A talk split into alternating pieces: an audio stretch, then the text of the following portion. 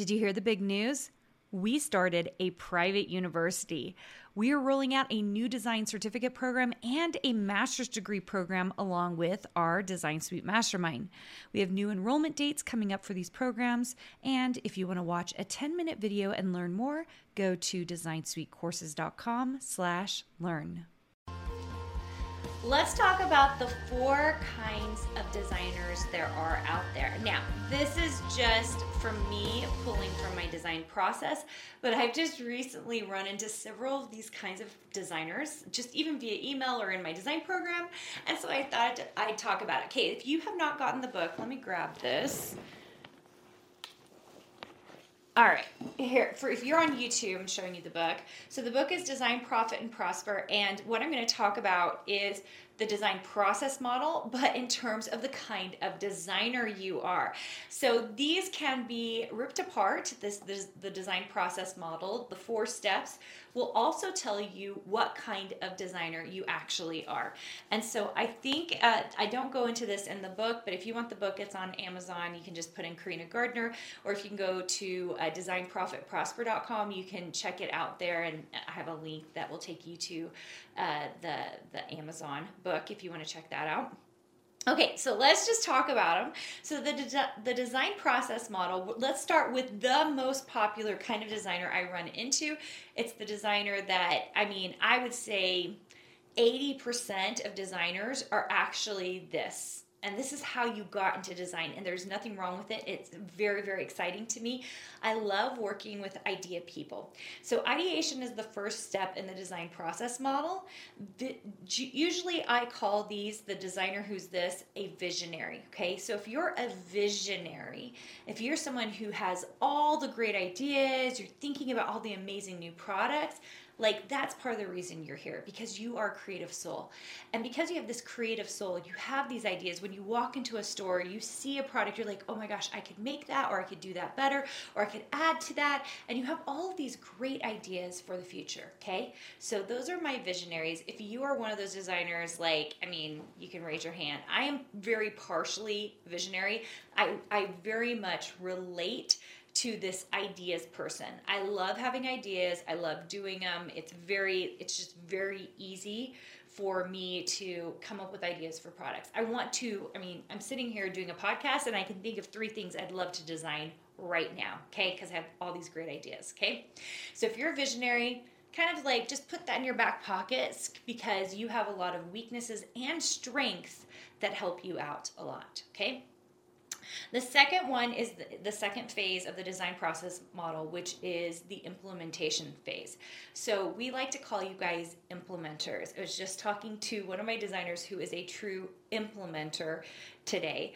I think implementers, they are the operators in their businesses. They're the people who will immediately open up Illustrator, immediately open up Procreate or whatever they're getting in, and they're drawing and designing and doing the thing. It's very hard to rip them apart, even for the idea stage or for any of the other stages, because they're so busy in the design work, okay?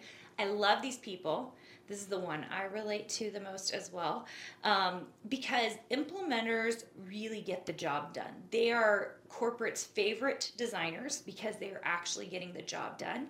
And some of you just love to be in the daily tasks of implementing.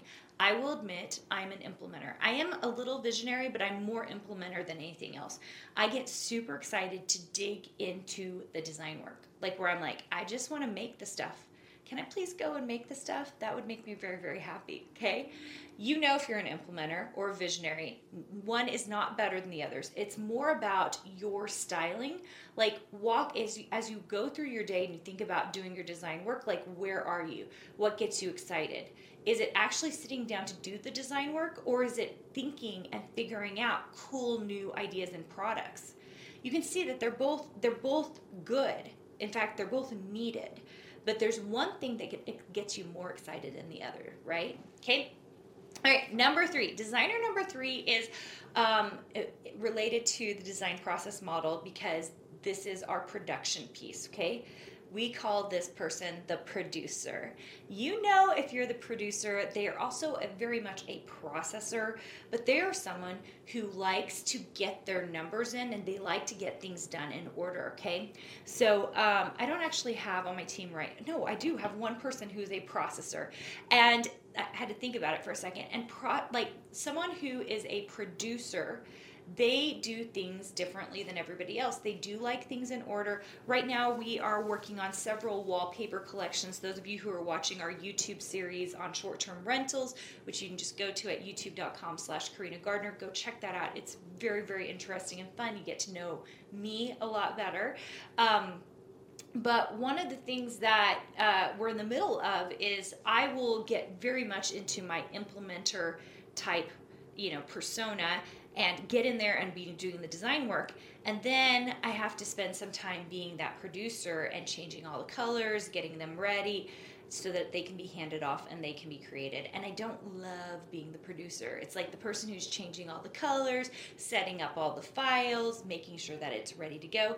There are some people, believe it or not, who adore this, okay? I have a couple of people I know of that are like, this is my jam. I love it. Like, I think there is a definite like zen state.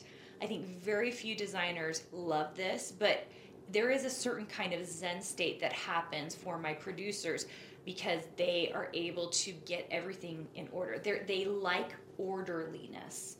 Does that make sense? So like a producer likes orderliness, an implementer likes like the um, like the task management. They like the operations of doing the thing. And the visionary very much loves just being able to robustly think about all of those ideas, okay? And and figure out ways that they can come into fruition. All right, our last person, if you are following the design process model, is sales. This is our salesman. So, or saleswoman, if you want to call them that. Okay. This person is very focused on usually the analytics that are that are going on in the business, like your design numbers, how you're selling, what you're selling. Okay. And they're the person who loves like putting stuff up because they like the ching you guys know what I'm talking about. Those of you, especially on Etsy or, or any other kind of app that where they like cha-ching you when you make money, right? like people love that, right? That's the salesperson. Like they live for that. Like all the other things in the process happen because they like that cha-ching so much more than anything else. That gets them going. That gets them really excited.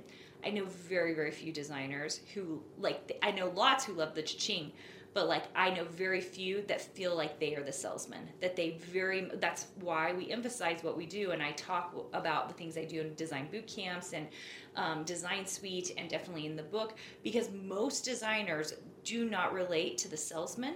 Some of you out there are the salesman. I was just talking to someone who is a salesman um, in my program, and what I like about it is because they're very focused on this. It's very easy to get them to make money, but we have to work on the other things like the ideation piece and the implementation piece because they're so focused on the sales piece. And I will say, you guys, that is the weakness and strength of all of these types of designers, right? These are the weaknesses and strengths of all of these designers. All of us are going to have a little bit of these things in us, but there's one that tends to be more prominent, right? There's one that feels more prominent to us, like that we gravitate to. For me, it's implementer. I can't help it. I end up always being wanting to implement everything and design it, okay? Much more than being the salesman or much more than being the producer. I bet a bunch of you thought I was the salesman. No. The reason I can relate to so many designers is because being the salesman is the suckiest part. I don't enjoy it. There are designers out there who love it, but I'm not one of them. And so I have to work myself into doing the cycle and understanding that persona so that I can actually do the thing I have to do. So I understand the struggle that so many people go through when they're doing the design process model because it's like, oh my gosh, I just don't want to do these things. So um, the the weaknesses and strengths. Okay, so every single one of these have different weaknesses and strengths, right? The weakness, of course, is the other th- three, three things that you don't have, right? So if you're a visionary and you're the ideation person, right, then your weakness is going to be getting your ideas and actually implementing, spending time producing them, and bothering with that whole sales thing, right? Okay. If you are a salesperson, then your weakness is actually maybe sitting and figuring out some great ideas and then taking those ideas and actually implementing them, producing them so you can get to the sales right? So those are just kind of play with that for yourself and and think about. You can even rate yourself. I, in fact, I highly recommend you do. Give yourself like a score of. Uh, zero to ten, zero being like you cannot, like you don't do it at all, to 10 being like you are exceptional at it, you are better than anybody else, like you are creme de la creme at getting that design process piece done, okay? And then you're gonna kind of see that you gravitate towards one thing more than others, right? So you need to use that strength to your advantage to make it so that these other pieces work for you. Hopefully, you like that, and hopefully, you really can figure out and identify with who you are. The more you're aware of where you are as a designer, you, you're going to be more aware as well of where you kind of get stuck in your design process, right? Instead of making sure that that cycle happens over and over again, you'll know exactly where you get stuck, and that is huge, all right? So, what are you? Are you the visionary, the implementer, the producer, the salesman?